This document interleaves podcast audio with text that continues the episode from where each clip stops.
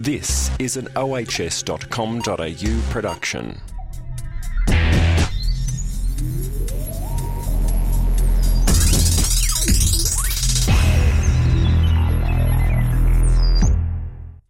Welcome to episode 19 of the Australian Health and Safety Business Podcast. I'm Brendan Torazzi, the host of the show, and today I'm joined with Nick Jans. Good morning, Nick. How are you?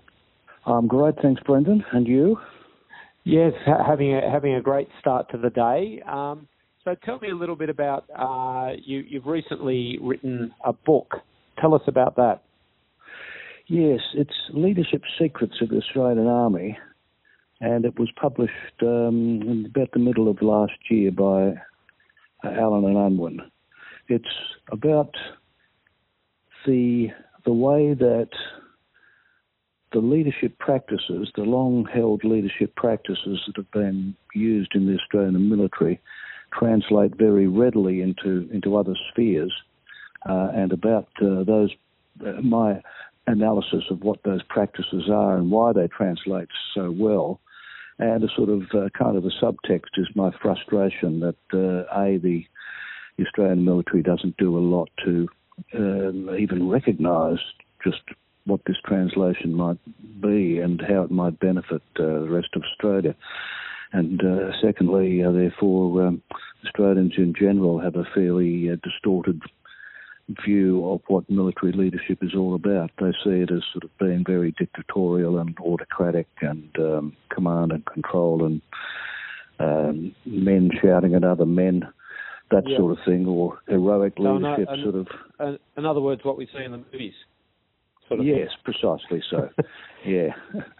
So you're, So, I mean, you're really well placed. I see you've had a, a really, really long career with the army. When did you, when did you first get involved with the Australian Army? Oh, well, um, I joined um, in 1961. I went to the Royal Military College at Duntroon and I subsequently graduated. I went into artillery and I then served for 25 years full time. I separated for about a decade uh, while I pursued academic and uh, management consultancy activities, and then um, the military became one of my clients, and I gradually sort of drifted back to them and ended my career as with a, a number of years as uh, an army reservist uh, attached to the Australian Defence College, where uh, in, in Canberra, where I could uh, actually uh, contribute to their leadership program and, uh, just as importantly, study the um, all the really interesting stuff that was starting to come out about um, research into leadership to help us understand that magical process better. Yeah. And then, uh, but then there was a sort of a, a turning point where I I, I live in a delightful little Victorian country town called Marysville, which just over ten years ago was devastated in the Black Saturday bushfires, and my wife and I were amongst those who joined the community leadership group to to help the community get get back on its feet. And that particular experience, which was the first time I'd really practiced leadership since I'd left the, since I'd hung up my my military boots some couple of decades earlier, that was the first time I'd um, I really had the opportunity to practice leadership, but but knew had some inkling of what it was all about. Previously, I'd just been sort of working by instinct or working working to a kind of a a script or, or form, formula which I didn't really understand, like the vast majority of leaders, I suspect. And so um, that gave me some some deep and intellectually exciting insights into the leadership process. And I thought I've got to write a book about this because um, everybody should should know about this stuff. So leadership these days, I mean, it's it's something that you constantly seeing bandied around, particularly in health and safety, um, which is the industry that I'm involved with.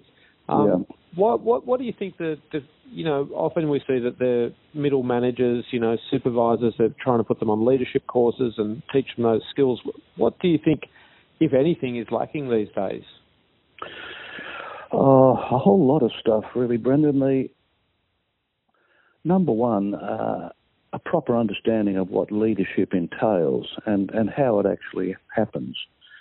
Um, and I'll just give you one particular example of uh, how this these misunderstandings are manifested, and that is that people imagine leadership as a sort of a um, uh, someone who, who rallies the rallies the troops, if I can use that phrase, uh, in times of emergency, uh, and sort of uh, gets gets people uh, around him or her, and uh, takes takes the team through to uh, a better place. And that, of course, is part of it. But um, what people don't understand is that the ability to do that the, is founded invariably on sort of a long, a long-term uh, set of connections between that person who becomes the leader and and the other members of the team, whereby that leadership builds up credibility and trust and what might be called leadership capital that they can draw on when those sorts of uh, emergencies happen. So that's that's the first thing. The leadership is uh, a poorly understood process, and who can blame people? Because really, it's you know it is fairly nebulous. It's one of these things. It's like falling in love. You you know when it's happening, but you can't really explain it. Um, now the, the so it it takes a it takes some time to build, and I guess it can be lost pretty quickly as well. It's a bit like that's that's the ironic isn't thing. Yes, yes, it's Yeah. very much a trust thing. It's very much a sort of a an emotional process. Uh, Yeah. leadership and uh, and it can um, it can vanish very quickly if if a leader is is clumsy or uh, um, inauthentic or um, uh, dishonest But about is there is there the like a process. is there a leadership bank as well, in your opinion? Like, for example, we're all human, so we're bound to make mistakes, including leaders, from time to time. Oh yeah, absolutely. And if you if you build up that leadership capital and you make an honest mistake, Yeah. um, then then your team will forgive you. Especially Australians, you know, we are a very egalitarian uh, Mm. mob and a very understanding mob. You know, we have a we have a a, a good uh, feel for um, human frailties, and if you mess up. Um, people, uh, your team will forgive you so long as you you've been building that, that, that trust, and so long as it isn't a big thing, and especially if, um, like uh, the best Australian leaders, you come back afterwards and say, "Sorry, guys, I cocked up there. Um, it, this is the, this is the reason, and um, I'm going to make sure it uh, it won't happen again." So, in other words, you need to be authentic. If, if Yes. people can smell it, if you're not, I would take it. Yes, people can smell it if you're not. Um, but uh, this is another thing. I think there is, there's this expression authentic leadership is bandied around a lot. I don't think that's understood particularly well. And to me, um, the fundamental the fundamental criterion of authenticity is: Are you pursuing the goals you are pursuing? Are you doing that for the team, or are you're doing that for you? And Yeah. people can very quickly smell whether you're doing it for you, and if they sense that uh, it's for you and not for the team, they will drop you like a hot potato. Yeah. Yeah. Uh, so that's the um, and uh, and the other fundamental reason why uh, leadership doesn't work and sort of uh, take a group of middle managers and bung them on a course kind of model is Yeah. that uh, that's way too late. Uh, you've as leadership development's got to start very very early, and it uh, it comes out of the fundamental character of the individual. You've got to begin. Um, it really should begin with a person thinking about themselves as someone who who is prepared to do what leaders do, and that step forward in times of need, um, whether that need is, is critical or uh, impending, and do what's needed to be done for the uh, for the team. And it's um, leadership is a very complex set of skills, and it takes a long time to develop. And the earlier you start, um, the, the more likely your leadership uh, attributes are likely to be um, found um, Yeah. reliable in, in times of test. So it's a skill that you need to, I guess, chip away at. And but some some Yeah. people are just thrust in, like you mentioned about the the the um, the fires that you were involved with, obviously you'd had the background to be able to lead. Mm. What, how were you able to step forward in that time, and you know, for people that didn't know you and and command that? Well, uh, again, That this is one of those. Um, thing is, I I was known within the community.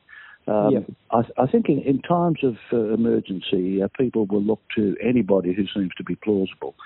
Um, so there were um, members amongst the leadership group who um, who had who were brand new to the district, but because they were being accepted by the other members of the leadership team, and because they were saying things that uh, that made sense and which Yep. were valued by a seen to seemed to have benefit to the community, they were uh, accepted. But Yep. in my case, and in the case of most of the other members of the of the leadership team, we had been people who had uh, had the opportunity to to to build up relationships within the, within the community and to build up some sort of um, reputation for respect, I suppose. If it doesn't doesn't sound too pompous. For example, every every year I would uh, on Anzac Day, uh, it would be my privilege to to lead the, the march down down the main street and uh, command, you know, basically uh, command the leadership, par- the uh, the Anzac parade. So Yep. people got to know me as uh, as that kind of person, you know, Yep. a person who who wore a uniform of a fairly senior rank, and uh, there was um, some um level of trust which uh, extended Yeah. from that kind of activity. And I'd been involved in the golf club, and I was known as a a person who called out penalty shots against himself when when they, you know. So there, there's some. There, I'm, I'm hearing some context and authenticity there, Nick. Yes, that's Yeah, it. no, that's that's good. That's good. So these, you, you, just getting back to this, um, you know, you're, you're saying that a lot of business these days, it sounds like they're becoming more reactive rather than proactive, Mm. developing leadership skills.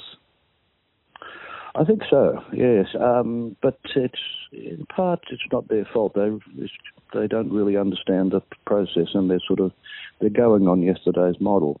But uh, this Mhm. is where I think my book's important. That uh, the book clearly points out the reasons why that that doesn't work and will not work too well in the f- in the future, and suggests some ways in which le- um, contemporary organisations can take their leadership development program by the scruff of the neck and work out a better way to do things.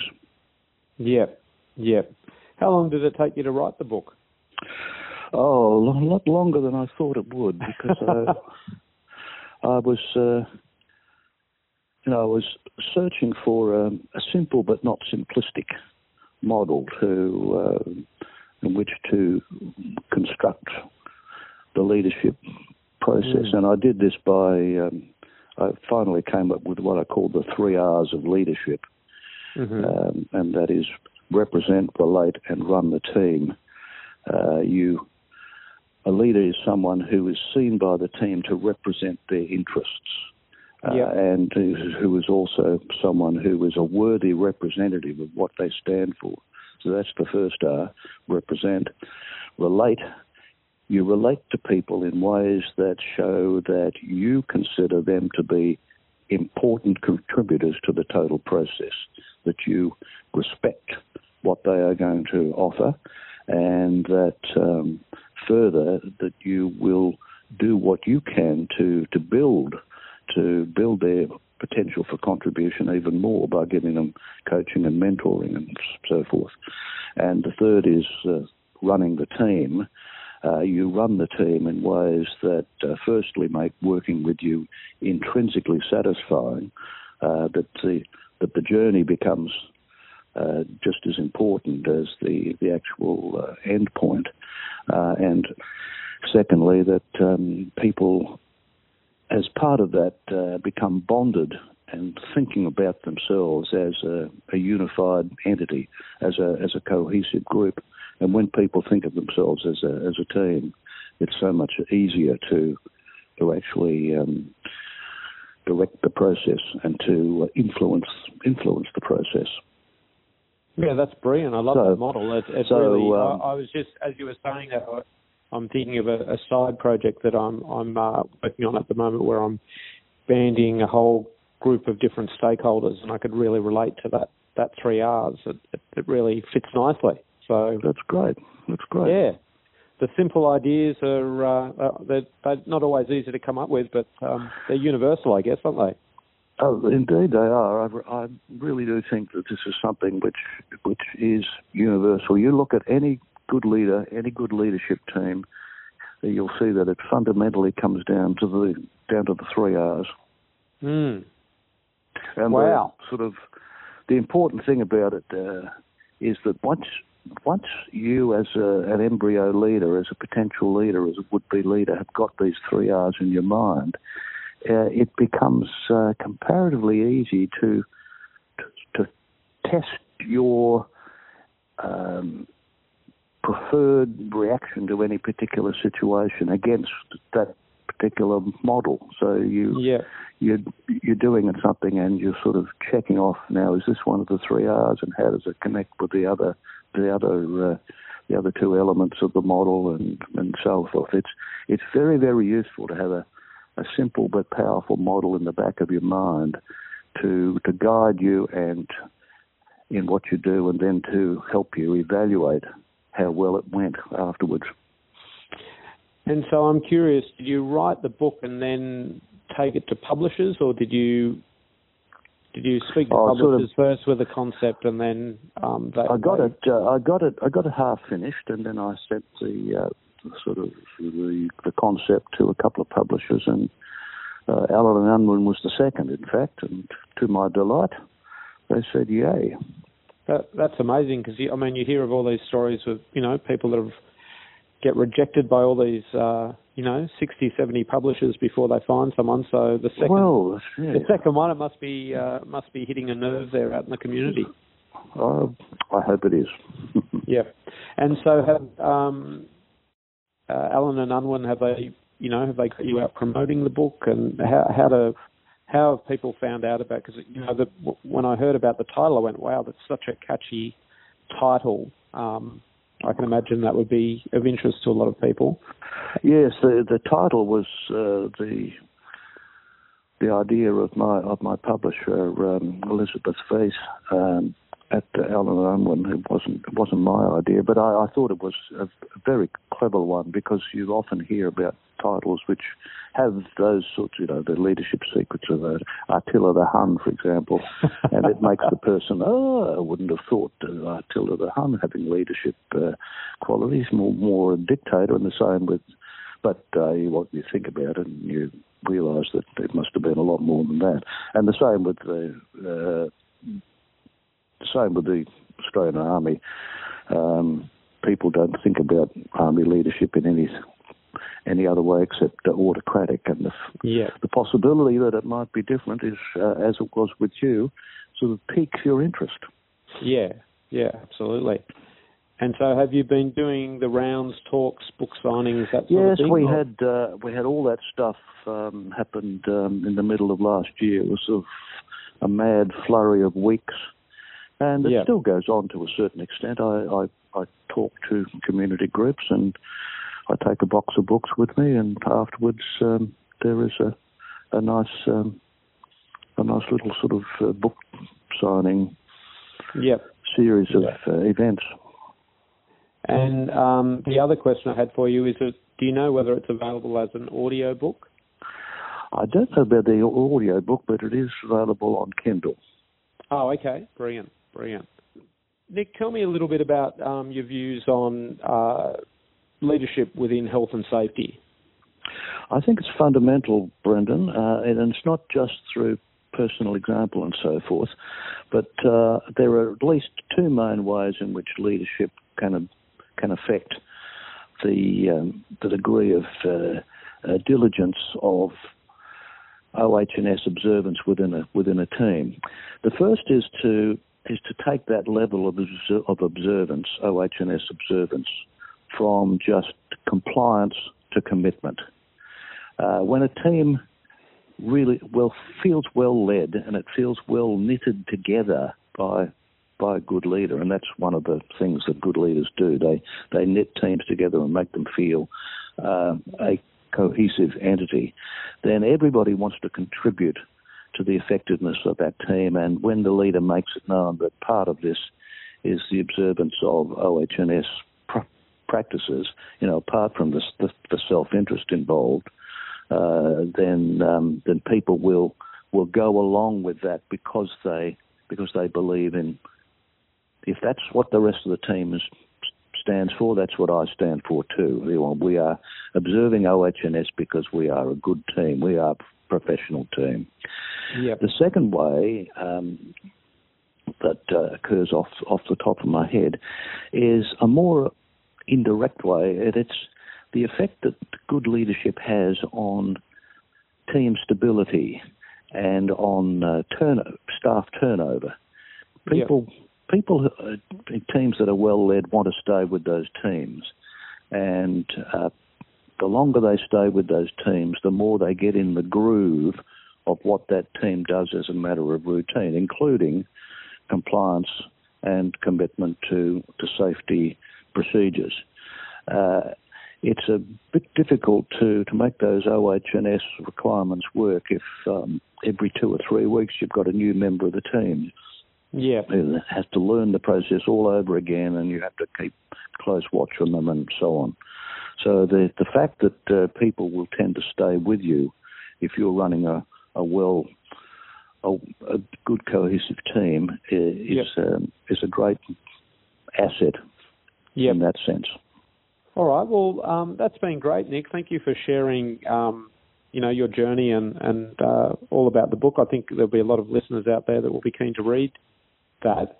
Um, can I just ask you a few short questions before we wrap up? Sure.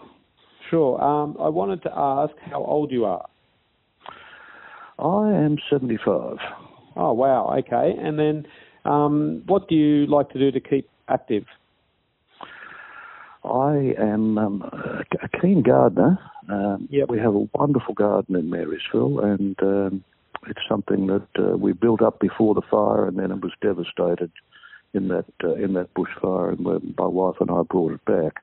Uh, she's yep. the she, she's the leader in all this particular process, by the way. I'm just a, just a team member, yep. uh, and I also I also cycle a lot. Okay, brilliant, brilliant. And um, on average, how many hours sleep do you get each night? Oh, I've just returned from um, an overseas trip and getting over jet lag, so it's a difficult question. But yep. uh, oh, I reckon seven or eight. Oh, that's great. Sleeping well, sleeping well. And then um, the last question I have is, uh, and this is a bit, I guess, a bit of a, a funny one. Um, what would you like to be most remembered for, in business or personally, anything you like, really? Uh, I guess it's the way that I judge the, the success of my life is that I look at my grandchildren yep. and see what terrific kids they are turning out to be. And I think uh, anybody who can, anybody in that lucky situation um, can say to themselves, I must have done something right. Yep. That's brilliant. So, um, if people want to connect with you, Nick, uh, LinkedIn is the best place, did you say? LinkedIn, or they can go to my website, which is Leadership Secrets, all one word, dot com dot au. And the name of the book for anyone who's interested is Leadership Secrets of the Australian Army, published um, in 2018 by Allen and Unwin. Thanks very much, That's Nick, right. for, for your time today, and, and uh, great to have you on the show. Thank you very much, Brendan. All the best, and good luck with your podcast.